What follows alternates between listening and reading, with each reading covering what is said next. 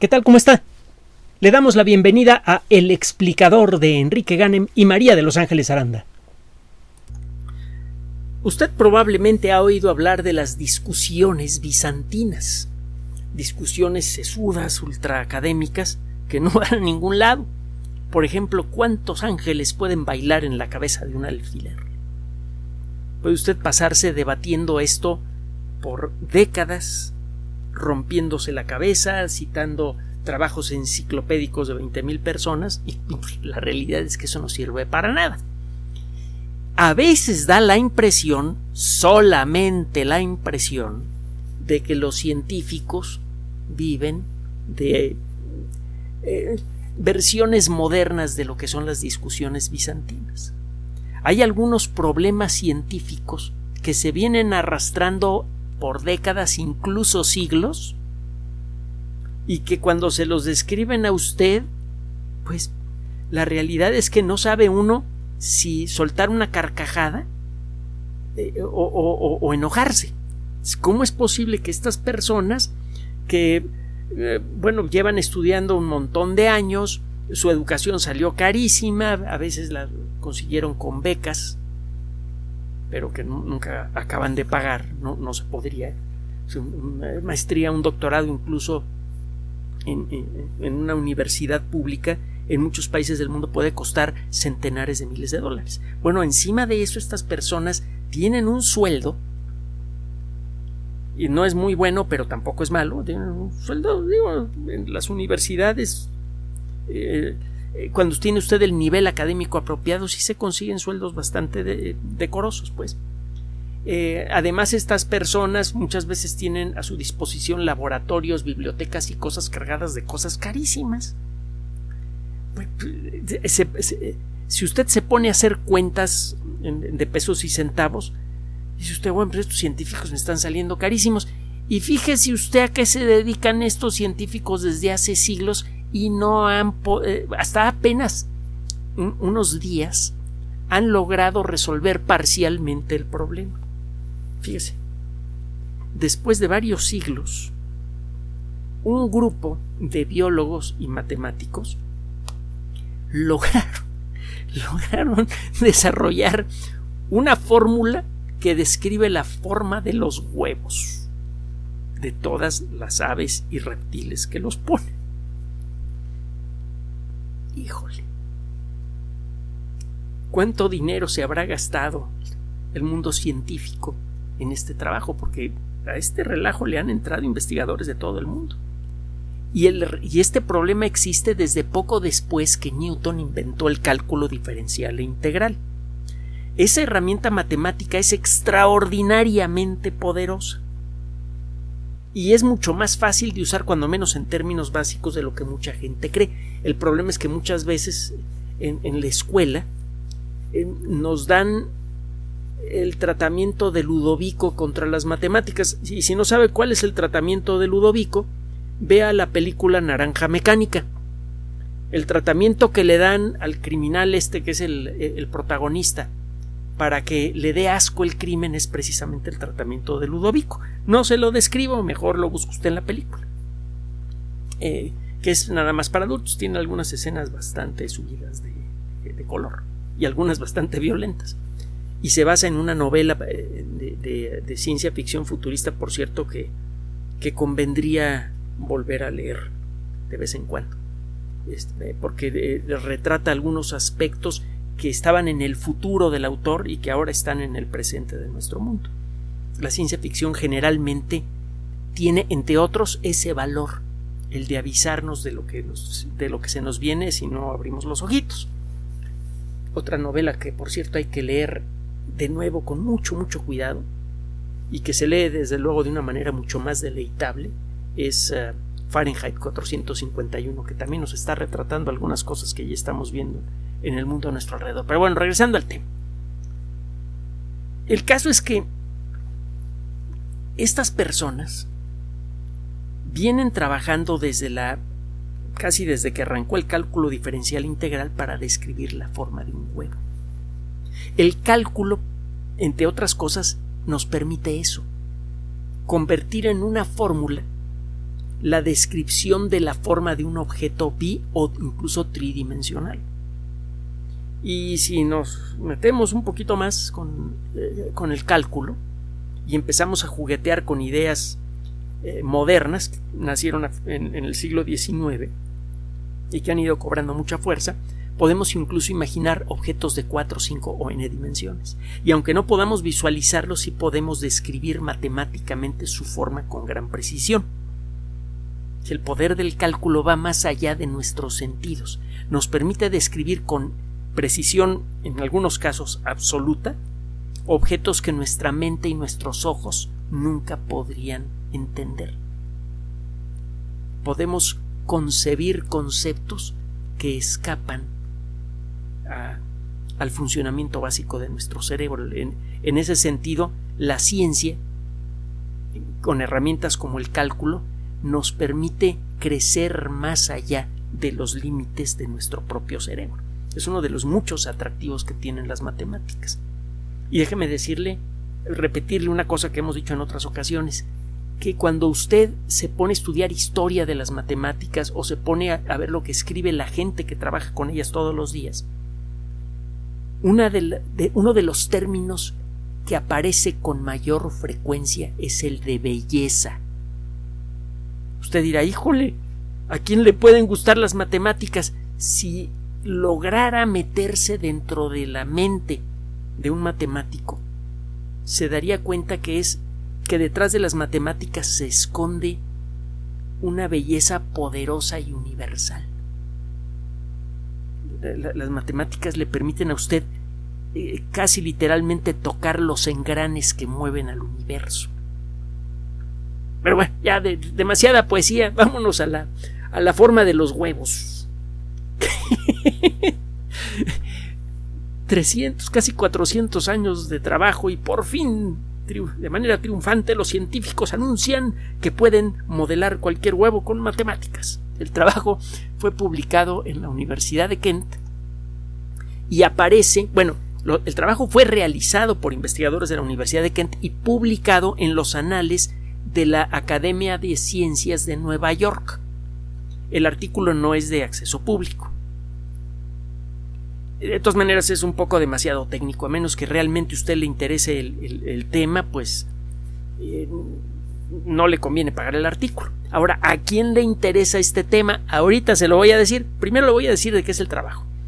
Y luego verá usted por qué este trabajo, este trabajo solito, podría generar dinero suficiente para pagar todo el dinero que se ha gastado la sociedad humana en la ciencia desde la época de Galileo.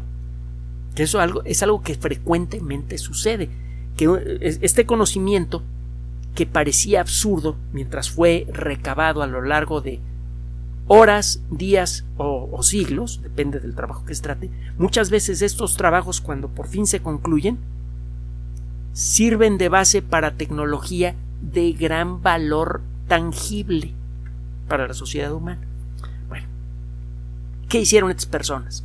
Resulta que tiene tiempo que se utilizan técnicas geométricas y de cálculo diferencial integral para tratar de describir la forma de objetos tridimensionales.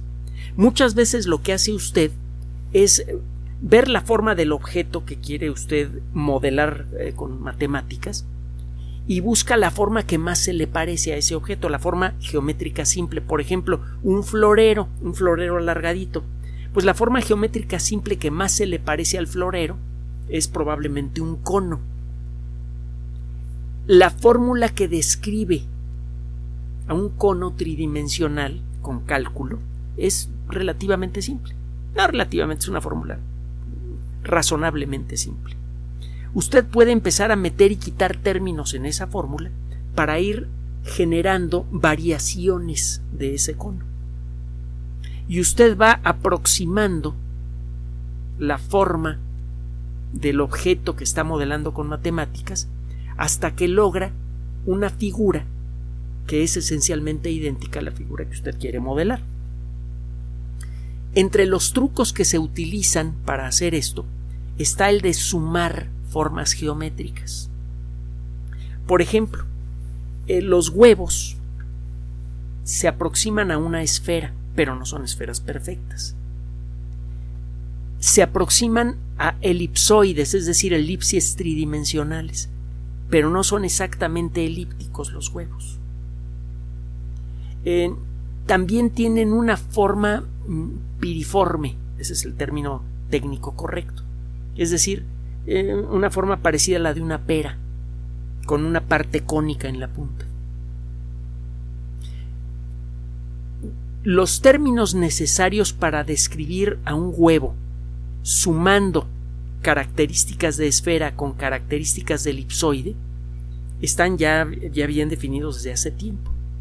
Con eso usted puede describir eh, huevos que se parecen mucho a los huevos de una gallina, a los huevos de una palomita o a los huevos de, una, de un avestruz, pero las formas no son exactas. Si usted quiere hacerlo, tiene que agregar este tercer término, el término piriforme. El problema es que no existía un término matemático que permitiera describir con la agilidad suficiente a una figura piriforme, ni existía forma de integrar alguna fórmula que pudiera generar figuras piriformes en el paquete de eh, en el paquete matemático que ya estaban acercándose a describir a un huevo. Ya tenía dos de los tres se tenían dos de los tres términos necesarios para crear una fórmula matemática que permitiera describir a los huevos con exactitud. Es ahí en donde entra el trabajo de estos investigadores. Lograron mm, e, encontrar la manera de modificar un poco la fórmula que describe a objetos ovoides, objetos, eh, eh, objetos elipsoides, para poder describir con precisión la forma de cualquier huevo. Con esa misma fórmula, cambiándole algunos términos, usted puede describir incluso a huevos de formas diferentes en la misma canasta. cuando va a comprar una canastita de huevos o un cartoncito de huevos, verá que todos los huevos tienen pequeñas diferencias. Algunos son más esféricos, otros son más alargaditos. En algunos el, el eje más largo, el, el, eje, el semieje mayor del huevo, la línea que parte de una orilla pasa por el centro y sale del otro lado, es, ese eje, el eje principal del huevo, no siempre corresponde con su centro de gravedad. Hay huevos en donde un lado está un poquito más abombado que otro. Usted pone el huevo enfrente de usted contra una, eh, un, un, fondo de color contrastante, si el huevo es blanco contra un fondo oscuro, y viceversa, usted verá que al girar el huevo que la orilla superior del huevo a veces cambia un poquito de forma. En algunos huevos esto no pasa, en otros sí. Bueno, todo eso lo puede ahora describir con matemáticas. Gracias a que estas personas encontraron la manera de crear el tercer término necesario para completar la ecuación. Pues qué padre, ¿no? ¿Y esto para qué sirve? Mire, ahí le va. Eh, vamos a pensar primero en una aplicación muy simplona y en donde de arranque ya genera un montón de dinero esto. La mayoría de los huevos que compra usted en un supermercado no son colocados en cartones por personas. Esto sería muy lento y produciría muchas roturas de huevos, mucho desperdicio de producto. Las grandes eh, compañías muchas veces colocan los huevos con la ayuda de sistemas robóticos, y el problema es que los sistemas robóticos necesitan modelar rápidamente la forma de los huevos para saber hasta dónde pueden agarrarlos sin reventarlos. Usted todo lo que tiene que hacer gracias a la nueva fórmula, que por cierto ya está en uso, es permitir el, eh, pasar eh, uno por uno los huevos frente a una cámara de alta velocidad que determina su forma un sistema de cómputo calcula rápidamente la fórmula correspondiente para cada huevo y eso le permite a un brazo robot decidir exactamente cómo va a agarrar cada huevo con firmeza pero sin romperlo. De arranque esto acelera en mucho el proceso de empaque, reduce al mínimo el desperdicio, cuánto vale eso cada día, cuántos huevos se venden todos los días en todo el mundo. ya se nos fue la risa, cuando menos la risa chistosa.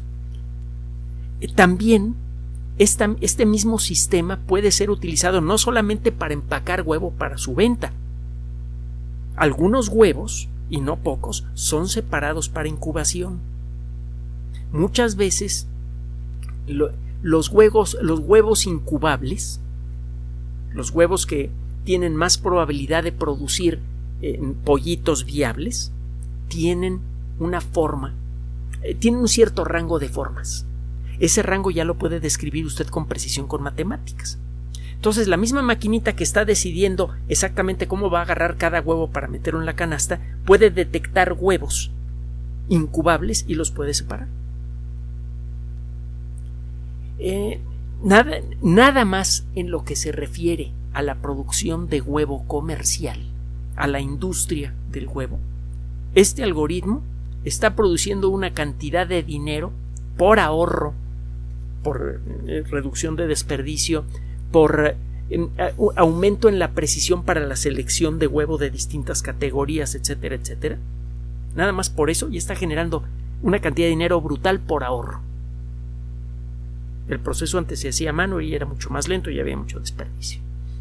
Luego, resulta que la forma de los huevos ha sido optimizada por la evolución los primeros organismos capaces de poner huevos fueron huevos con corteza dura, fueron seguramente los organismos de transición entre los anfibios y los reptiles que probablemente vivieron hace unos 350 millones de años aproximadamente, poquito más, poquito menos. De entonces para acá han aparecido miles y miles de especies, si no es que millones de ellas, que ponen huevos con cáscara dura de reptiles, de aves y de mamíferos.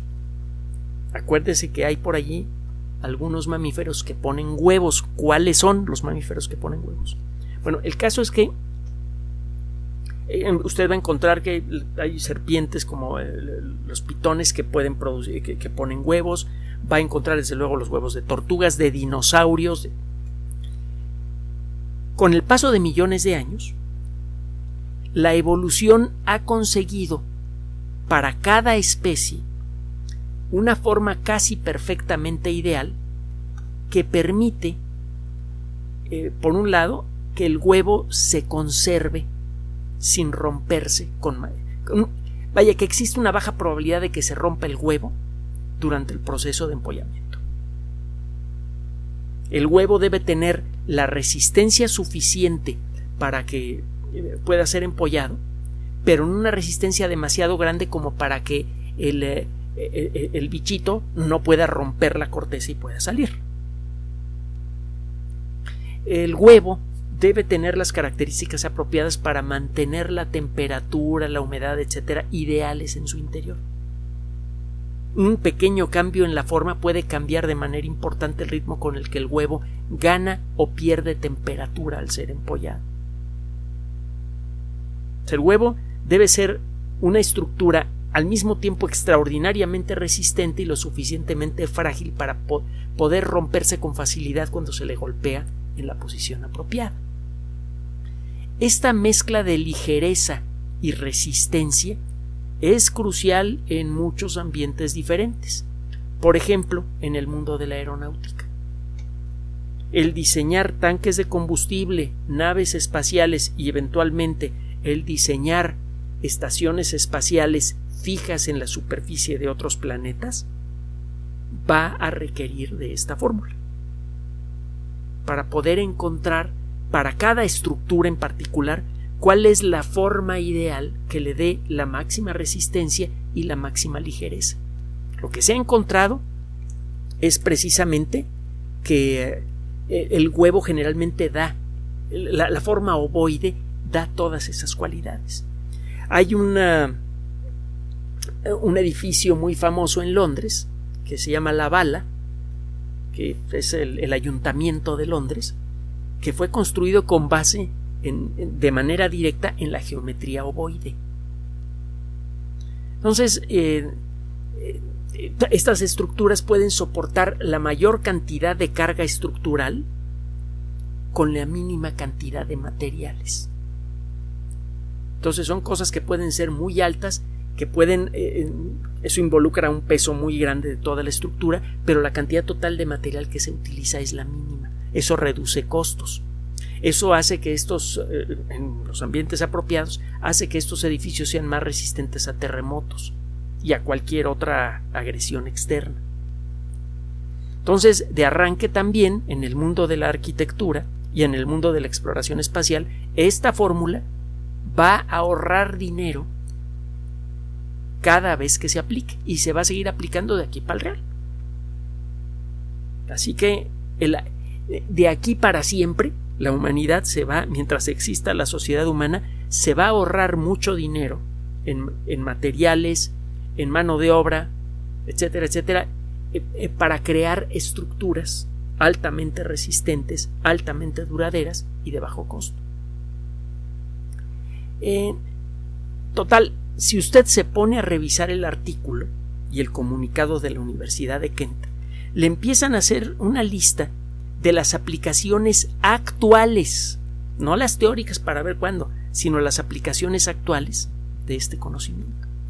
Y es entonces cuando se da cuenta que el permitir que un grupo de científicos se comporten aparentemente como una bola de locos irresponsables y se pongan a discutir cuál es la mejor fórmula para describir un huevo, que lo mejor que se puede hacer es dejarlos trabajar.